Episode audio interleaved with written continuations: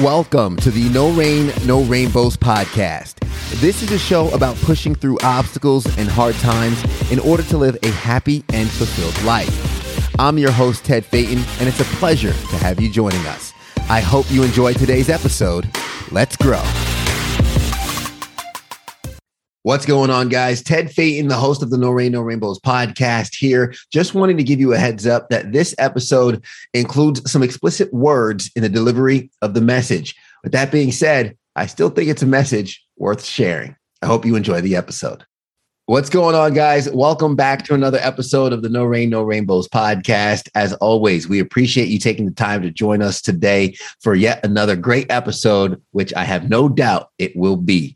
I'm here with holistic physician, restorative coach, podcaster, and psychiatrist, Dr. Fred Moss, uh, joining us on the call. Doctor, thank you for taking the time. It's really great to be here. Far from a problem. I'm really, really glad and looking forward to our conversation. Absolutely. Likewise, me too. And, and I always love giving an opportunity for the audience and the guests to get acquainted in, in the guest's words.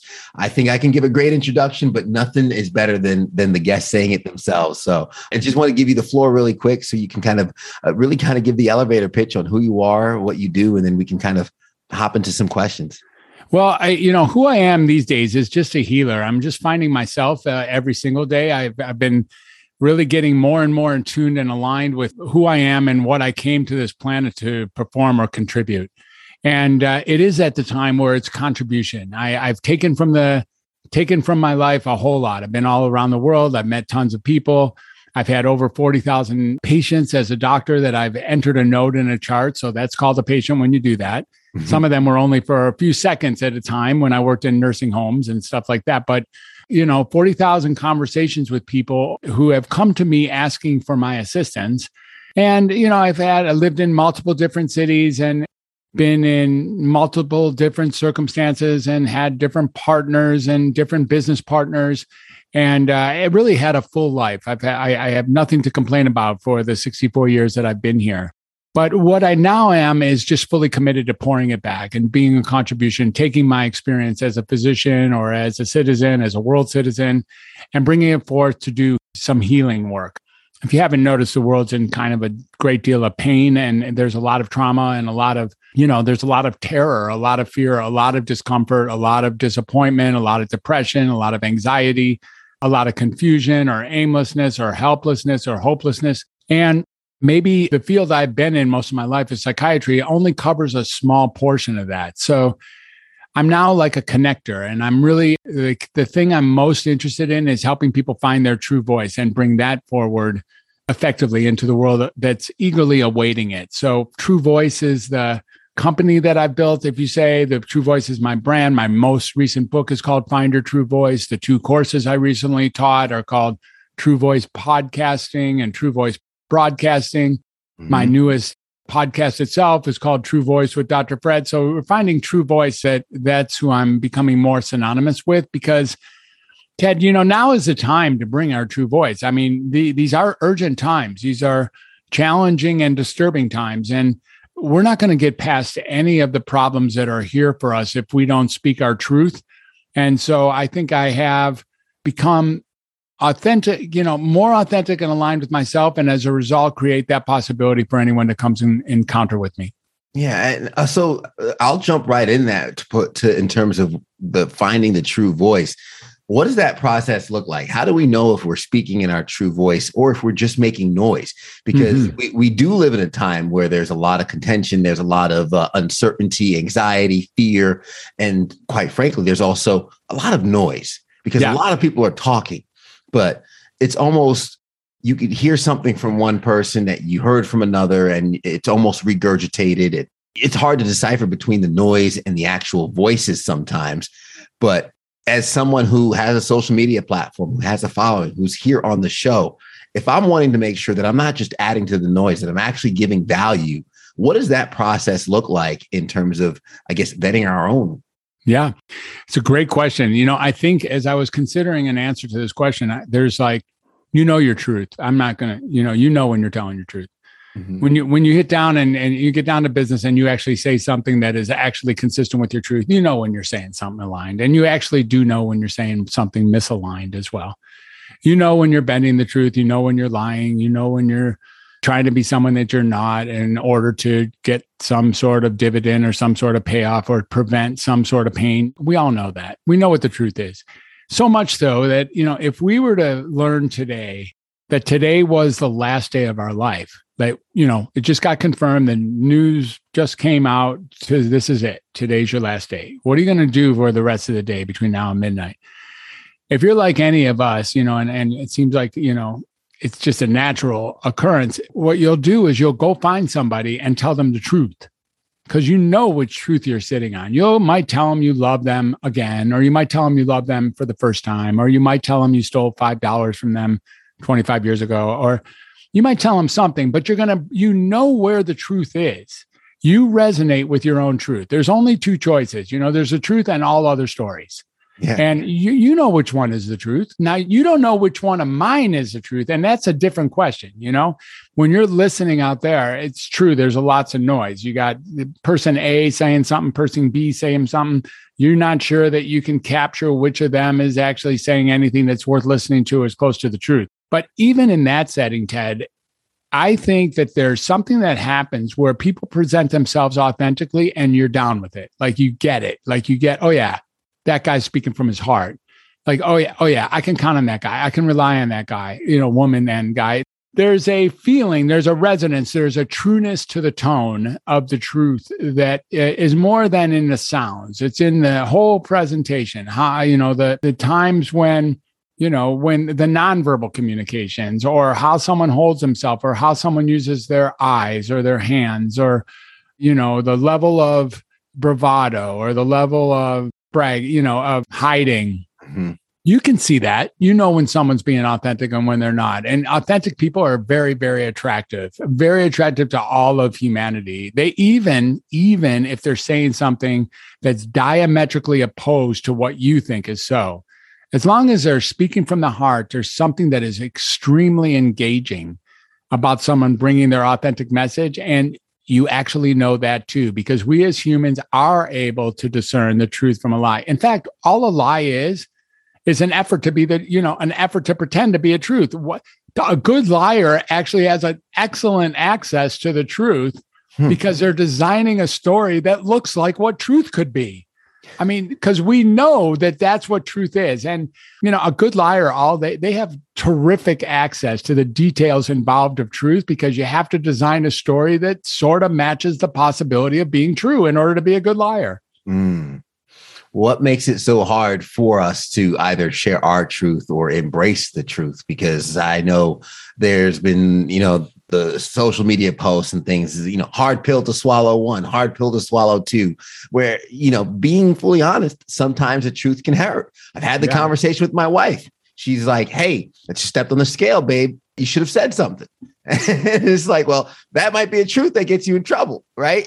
But that is a situation where it begs the question why is the truth so hard to embrace sometimes? That's really great so most people will say to the answer to that question is something about fear, you know, something about fear of being hated or the truth hurts or, you know, being canceled or being censored or being trolled or being thrown off the island or being opposed or, you know, all those things that uh, social media has brought forth uh, right to the front of the page. And so there's this notion of fear that if I speak my truth, people won't listen. If I speak my truth, I'm going to cause more trouble than is already here. But what we do with that, you know, we're not looking at the cost of the alternative. So when you're pretending to be someone that you're not in order to protect the person that you are, mm. let's really look at how ridiculous that is. really, let's take it just a second. I shouldn't even have to say anymore. If you're pretending to be someone you're not in order to protect the person that you are, then no one will ever know who you are and you will never be heard ever for who you be. Mm-hmm. All right that that's a pretty big cost. I mean, yes, you're afraid of getting hurt or getting hated or being opposed or maybe getting ostracized or thrown off the platform of some way. But here's another truth. Even that person you're pretending to be is likely to have that happen to them too. So it doesn't even protect you in any way to pretend to be somebody in order to protect the person you are. It doesn't really protect you from that Now, what it does do, and this is where the hurtful part is, is if you hurt the person I'm pretending to be, hmm.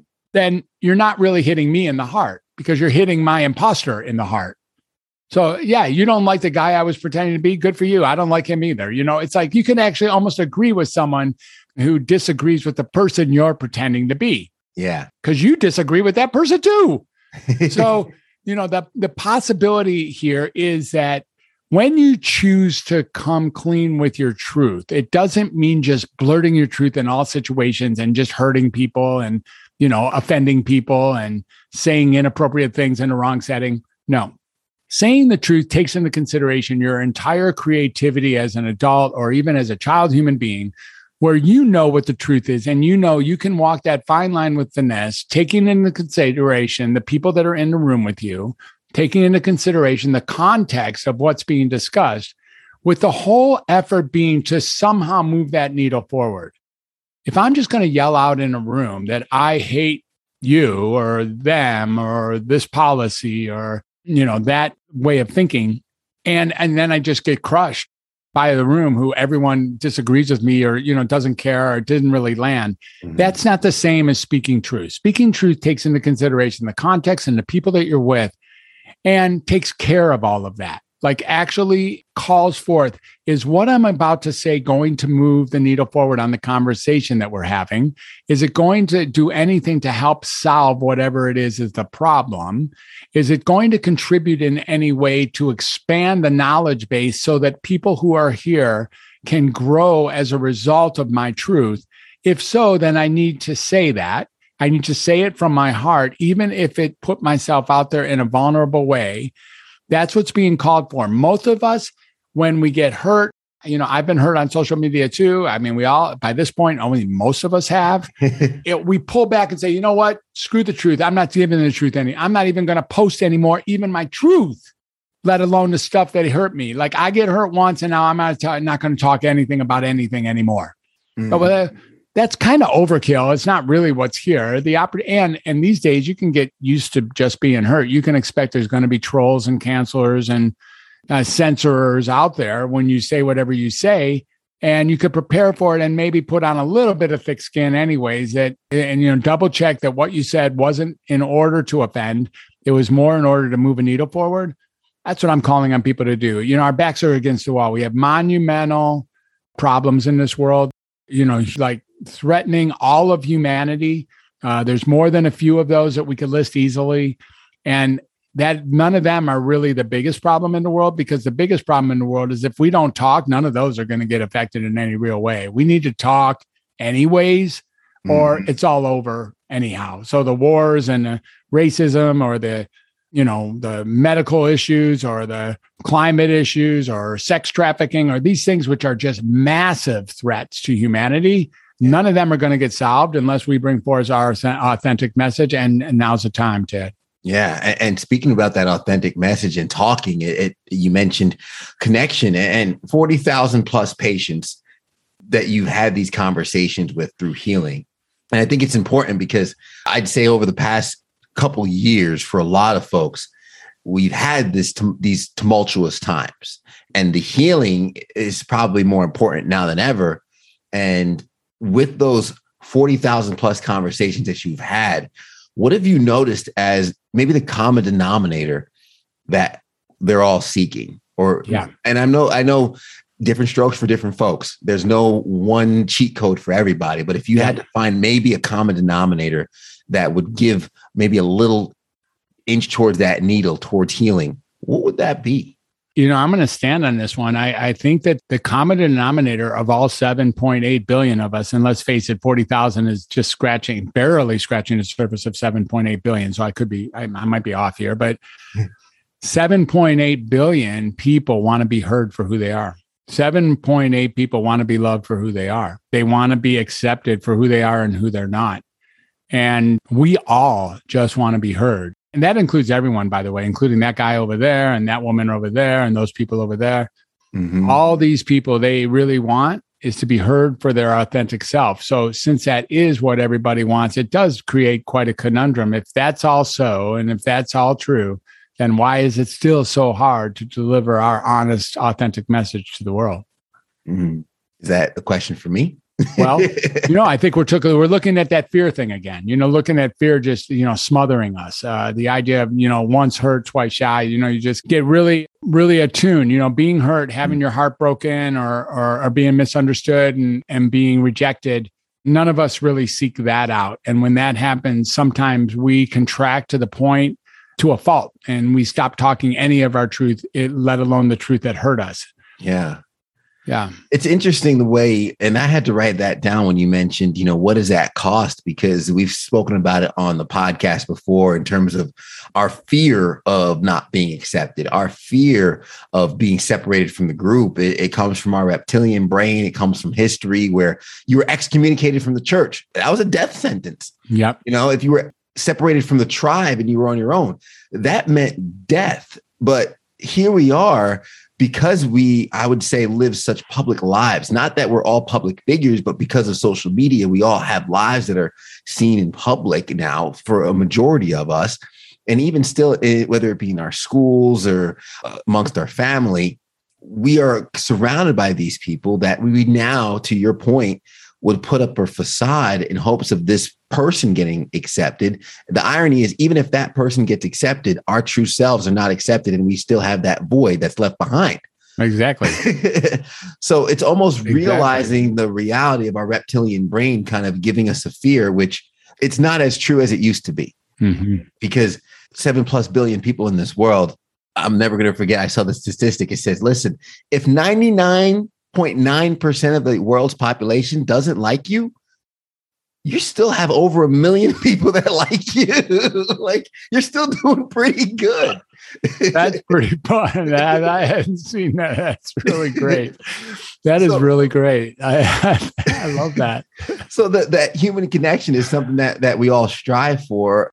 Dr. Moss, what is it about human connection that that we strive for? Why why is it so important for us?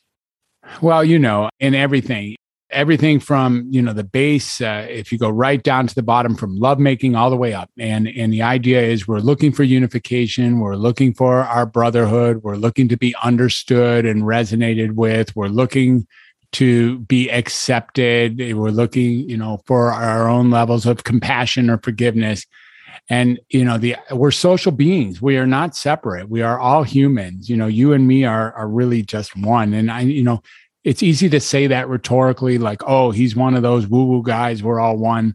But the truth is, is we are all one. And, you know, I feel your pain or their pain, and I feel their magic and your magic. And there's just nothing in the world greater than unification of one of one human with another, let alone a group. Wouldn't it be? Let me ask you something. I mean, I think your listeners would now that it's become an even greater unlikelihood, it sure would be desirable if all of a sudden 7.8 billion of us began to walk in lockstep with each other for a, for a unified purpose. Yeah. I mean, I mean, that would be called heaven, right? I mean, that's it. We're done now. Yeah. Like that's it. That's that. We don't got anything left. We don't have anything else to do anymore. Yeah. Uh, we're good. Saul, we're good. John Lennon, imagine all the people. it's it. So we're built for that desire you know, yeah. on this short ride on this planet, we're built for the desire to have something like that occur. I once wrote an article called Global Madness What the World Must Do to Unite. And it really talks about all the, you know, all the things that could maybe happen. It even predicts the pandemic, unfortunately, all the things that could happen that would at least charge, at least create the greatest challenge for that to exactly occur 7.8 billion to walk alike for instance, and you know, I think it was actually Ronald Reagan who said it a lot. People told me that after I wrote my article. I did. I didn't steal it from him. I heard it after, which was that an interplanetary an interplanetary threat. Like if we knew that today, you know, that we had six months, the Martians were on their way here, and they were going to just annihilate the planet. And the only way we're going to do this, the only way we're going to save the planet, is we're going to have to work together. All that, all we put all our hate aside, put our separateness aside. The only way we're going to do this is the Russians going to have to work with Ukrainians. We're going to have to work the Chinese. Mm-hmm. You know, the black people are going to have to work with the white. Yeah, everyone's going to have to work with everyone, or this it's all over anyways. Yeah. My question in that article was, would that be enough to make us do it? You know, and then I was able to dream a little bit that you know the Martians wouldn't know what had what they had coming to them if we could do that, you know, Yeah. because we would- we would take them out. We'd take them out for sure. We have so much ingenuity here. We would. There's no way that any group of Martians would do anything to this Earth if we were Yeah. unified as a people. We just we would just handle it. Absolutely. There was a book I read. The author escapes me, but the name of the book is Sapiens. Hmm. And it looks at the history of humankind and Homo Yeah. sapiens specifically. Yeah. And it talked about our one ability that kind of led us to the top of the food chain and Mhm. really kind of beating out the Homo erectus and, Yeah, and Neanderthals was our ability to amass in large numbers. right. And the author Harari. Harari is the author. Okay, p- p- Yeah. thank you. Harari mentions that if we, uh, let's say I'm from Seattle, I'm a Seattle Seahawks fan. I'm in a dark bar in London, and there's a guy on the other side of the bar that's wearing a Seattle Seahawks hat. Right. I Right. going to talk to him? Absolutely, I'm going to talk. Yeah. him. And yeah. he says it's, it's our ability to unite under these, what he would say, fabricated realities. State borders mean nothing to the animals. United Okay. States is a flag, it's a symbol that we can all stand under, right? The Seattle Seahawks is a football team with a mascot. Yeah. But because I resonate with this, we automatically have something in common. That that unites us. That Right. one thing unites us. Being in a dark bar in a different country, far from home, you find something that you're connected to, mainly because you resonate under the same thing. So, to your point, that's so true. Having that one cause that we all circle behind and, and want to go after is really the true uniter, and really why, as a species, we've been able to make it this far. Exactly. yeah, exactly. The word we, you know, the word we or the word us, it implies some sort of unity, but in reality, what it creates is a them. Mhm. We're already a we, but when we say we, we are really defining the borders of we, where we end and they begin. Otherwise, the we would be like expansive and infinite. So, what we don't realize when we say the word we is that we're actually creating the group that is disenfranchised, that is outside of that we. Now, if we could find a way to really get that we equals 7.8 billion humans, like we fans, you know, we Seahawk, we Seahawk fans are actually, we're just now we've expanded. We're all fans of humanity, you know, and don't, don't, you know, tumble their way out of here, like not in my house kind of thing, you know? Yeah. If we were able to do that, you know, that's what the whole point of the of the Global Madness article is is could we create a team called we that would actually take all of our strengths, all of our weaknesses, all of our delegation, you know, we can delegate certain jobs to people who are way better at it than us and uh, manage ourselves, you know, manage ourselves with a level of ingenuity that is literally unimaginable. I mean, if you look at what's really here from all 7.8 billion of us to manage this planet, there's massive abundant capacity to manage the planet should we somehow find a way to be a we. Yeah. Instead, we create these micro we's like us and you, you know, us and them, us and and those things are so divisive, create so much problem right within our own species. I mean, all you can sort of look back at, uh, you know, while it's happening, you have it's so tragic that there's something like you have to you have to like laugh, you know, it's like Mm. such tragic comedy that we have created these splinters between there's so many groups now, right? I mean, you can't even know what to say in front of anyone anymore. You have no idea what to call yourself. You know, if I call myself a, you know, a tall white Jewish guy, I probably offended someone there. Uh, Maybe I offended a lot of people there. You know, I'm I'm tall, I'm white, I'm Jewish, and I'm a man. Okay, there's at least one of those things doesn't work for a lot of people. Yeah. So I got to pretend that I'm not tall, I'm not white. I'm, if I want to work for them or work with them, maybe I'll just give up on one of them. Maybe I'm short, white Jewish man, uh, or maybe I'm a tall white Jewish woman, or it may you know again it goes on and on again. which then compromises the identity of who you are in the first place which we're, we're back to that. We're, we're back to that. Exactly. Because now i'm not being heard for who i am and therefore i'll never get the feedback that what i said and who i was was actually what people are responding to. So i'm not heard and in fact you know i'm herded is one that's kind of a, a yeah. you know you can be herded when you're not speaking your true voice so when we talk about because a lot of what you do with the healing process and through that unity how does that unity encourage the healing because I, I know in your medical practice you've even found through uh, prescription medicine can even lead to causing some of the symptoms that they're there to solve mm-hmm. but having that the natural acceptance being heard having that unity in our lives how does that lead and enhance healing for anyone who might be having their own issues right now well, that's interesting that you bring up the, this idea about the medications. So the medications are not the evil, the evil things that some people hold it to, and they're certainly not panaceas. I think we're all we're all familiar with that. What this is is more than anything, people like to give themselves diagnosis and call themselves afflicted or call themselves affected or call themselves, you know, ill or diseased or men, you know, mentally ill or anything like that. Because when when we do that when we when we call ourselves defective we can relinquish some of the responsibility that would be on us for the mistakes that we make in the world or for the pain that we cause in the world. We can say you know what honey i am so sorry i yelled at you that must have been my bipolar acting out mm. it's like you know like pardon me i got bipolar you know, pardon me, I've got ADHD. Pardon me, I've got social phobia. I've got schizophrenia. I've got schizoaffective disorder. I got narcissistic personality. I got borderline. I got so, you know, I got post traumatic stress disorder. I got, oh, I'm on the autistic spectrum disorder. You know, it's like we have so many diseases that are labeled. And there's a lot of things that happen. Those create a we and an us and them, right? Immediately, we have those people with those conditions and us who apparently don't have, or unless we think we do have, and then we're in that us with the other folks who do have the same condition as us. Yeah. There's a lot of we and them that goes in that.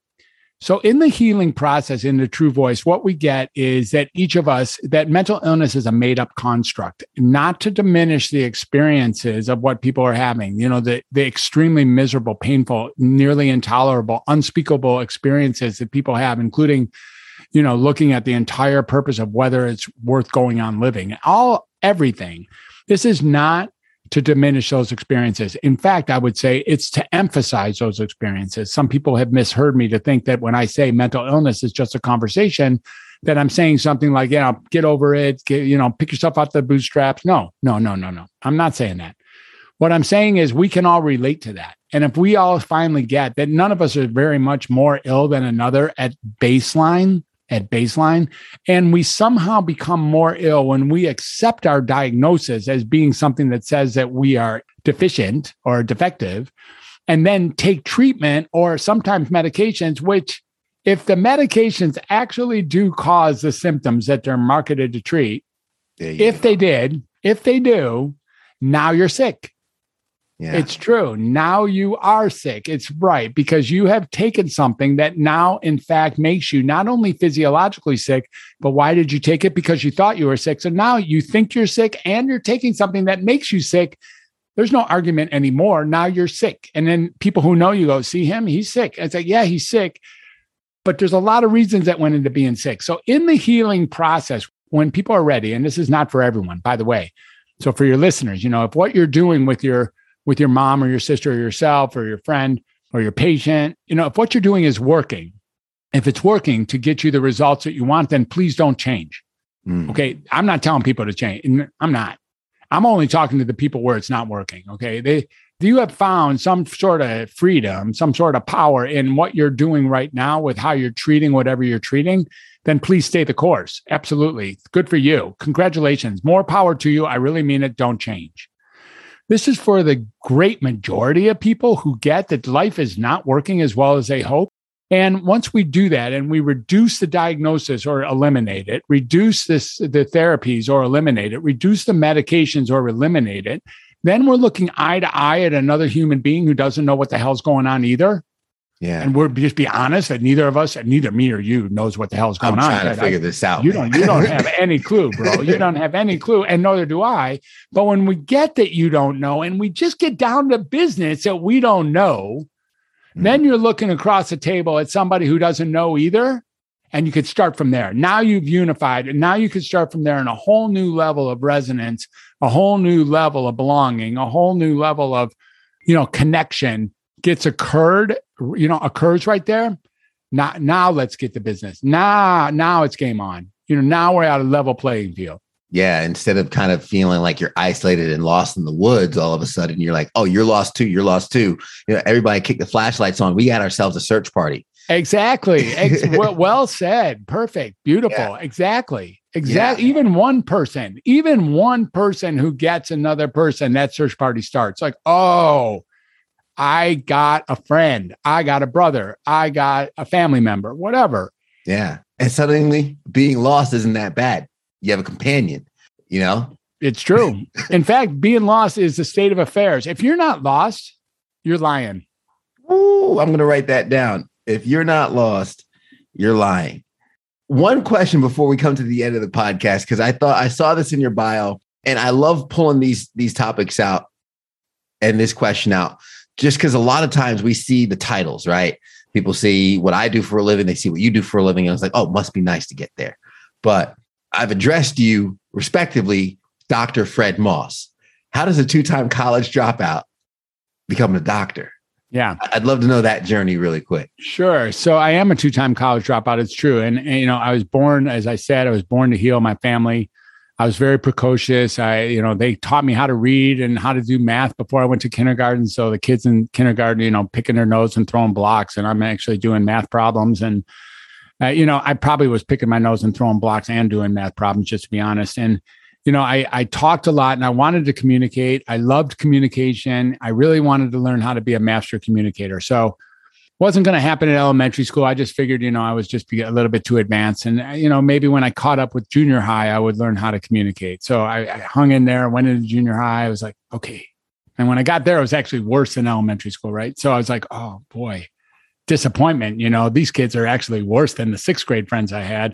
I know what I'll do. I'll just wait till I get to high school. That's why they call it high school because they'll teach me there how to communicate. So I went into high school fully expect, yay, I've arrived with the big kids.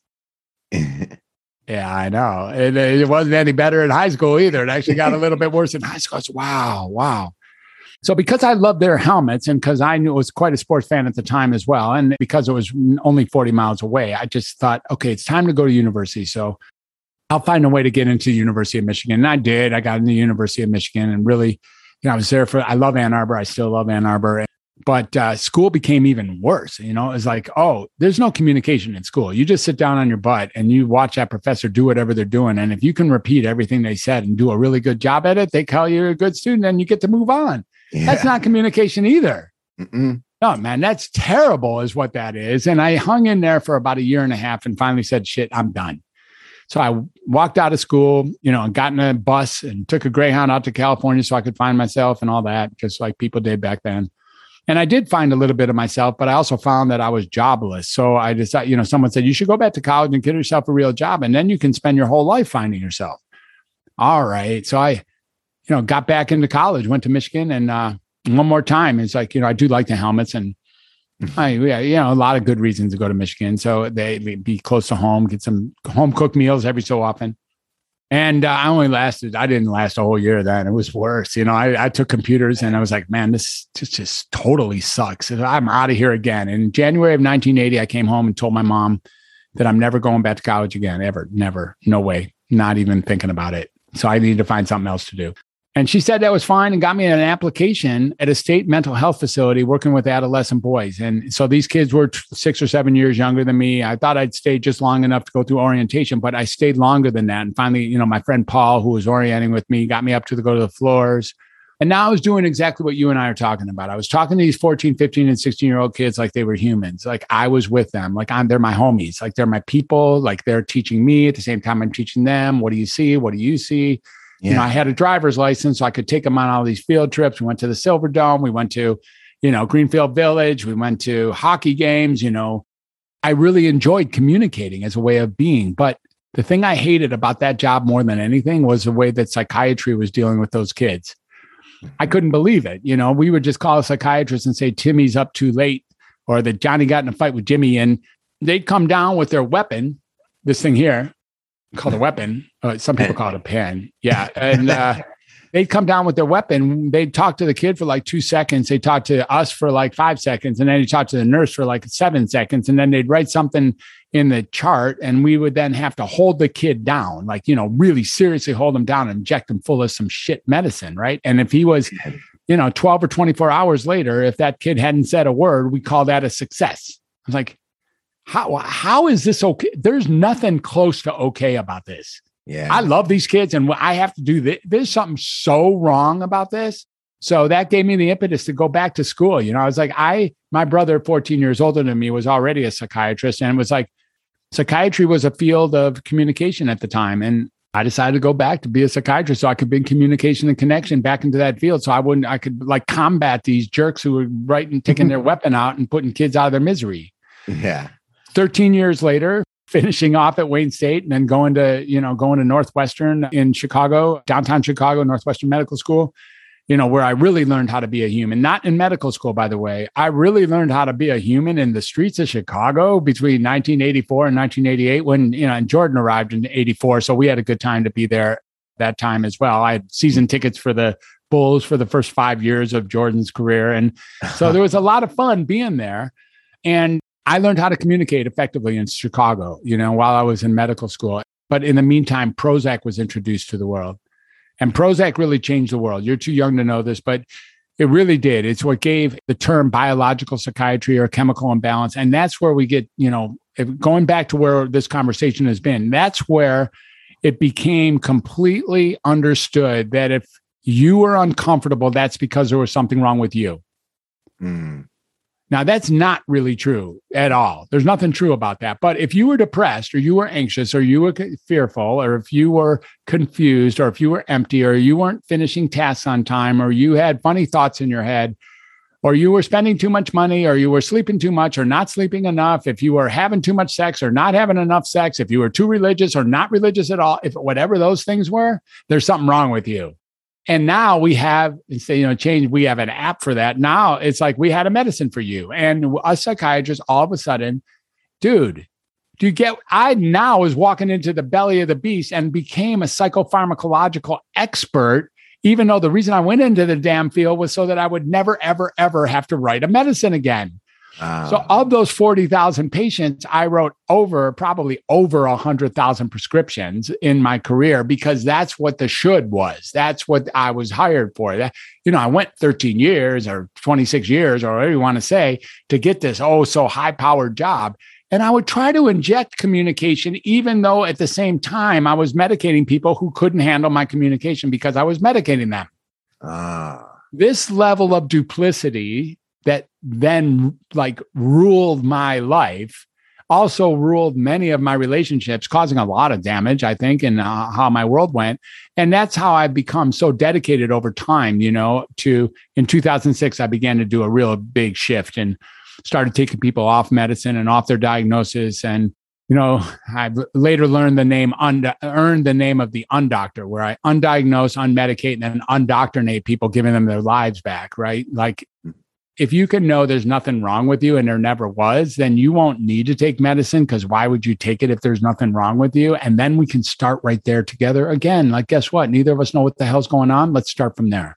yeah. We got we got a search party. Let's Yeah. get going. Yeah. I like Yeah. that search party line. And, and I mm-hmm. appreciate you sharing that. I asked that because a lot of us, and I just wanted to kind of bridge that gap for a lot of people who wherever they are in their life might feel as if they might have missed the boat or they're they're not in their purpose or maybe what they went in for isn't shaping out the way they that they thought it would look so just that testimony right there of your experience through it all hopefully gives somebody a little bit of encouragement in whatever step they are in their process and in their story myself included knowing Yeah. that hey there's still a shift that could be made For sure. and steps towards that destination that we all look for so desperately. And I love the ter- search party. Hey, feel free to use it. It's yours to take.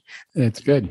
And really quick, as we wrap up, I want to make sure that our audience has an, an ability to get in contact with you, follow you, and Sure. use utilize your services if if they so need. So, Doctor Doctor Moss, how can folks connect with you? Well, it's really as of today, there's a circle community that got created this morning, and I honestly don't have that link uh, memorized. Mm-hmm. Uh, it's too bad. I feel bad about that, but we'll have it in the show notes. The circle community is the best way to get a hold of me, and we'll, you know, that's that's where our community rises from, the True Voice community. We also have access to the True Voice podcasting and True Voice broadcasting. Another way to get a hold of me or to learn more about me, if it's if what I said resonates in any way with you, is to you know get my new book. And I'll offer to your listeners that you can get my new book at Find Your True Voice. Isn't that shocking that that's the name of my book? Find Your True Voice book.com is a way to get my book. I would uh, gladly send that, and know, it'd be my honor to send that to your listeners. And you know, if you want further access to what it is that I teach or the groups that I've uh, developed, there's also a, Uh, you know, you can come in on coaching arrangements or really come in with the classes that we teach. The community itself is where the real action is, however. I mean, that's where the people are there who are fully committed to putting their true voice out in the world and to having authentic listening being the source for that. So, more than anything, I just invite you to join that community, the True Voice community, and we'll work from there. We're, we're building a summit, for instance, that is launching on April 9th. I'm so excited about it. We have at least 24 inspirational influencers, high level. You've heard of many of them who are already signed on for this summit. And they're going to talk about how each of us is an inspirational influencer already. Like mm-hmm. you don't have to have a, a million followers or a million dollars to be an, you know, an influencer. All you really have to do is come in touch with your true voice and deliver it. That's it. That's all you have to do. Now you've influenced and you really have lived influence in such a way that you're going to leave the planet better off for you being here as soon as you come in touch with yourself. Hmm. The biggest tragedy I can imagine in the world, like the biggest tragedy, is to live a whole life without anyone ever getting to know you. Like, what the hell is that? Yeah. Like, how does that work? So, you know, I think that Henry David Thoreau said, you know, the mass of men live lives of quiet desperation and leave with their song never been sung. Mm. And I'm saying, sing that song. Let's go. You can do that. Is your your truth is underneath there. It's underneath all the muck you put there for because there was dividends being paid off to be a liar here and there. You don't have to lie anymore. And there's a lot of, by the way, dude, isn't it? There's a lot of pain every time I lie. Yeah it is not simple. There is a lot of inner strife every single time I tell a lie. I gotta, I gotta. It's like swallowing a big rock, man. There's it's guilt, horrible. there's shame, there. it's just terrible. Yeah.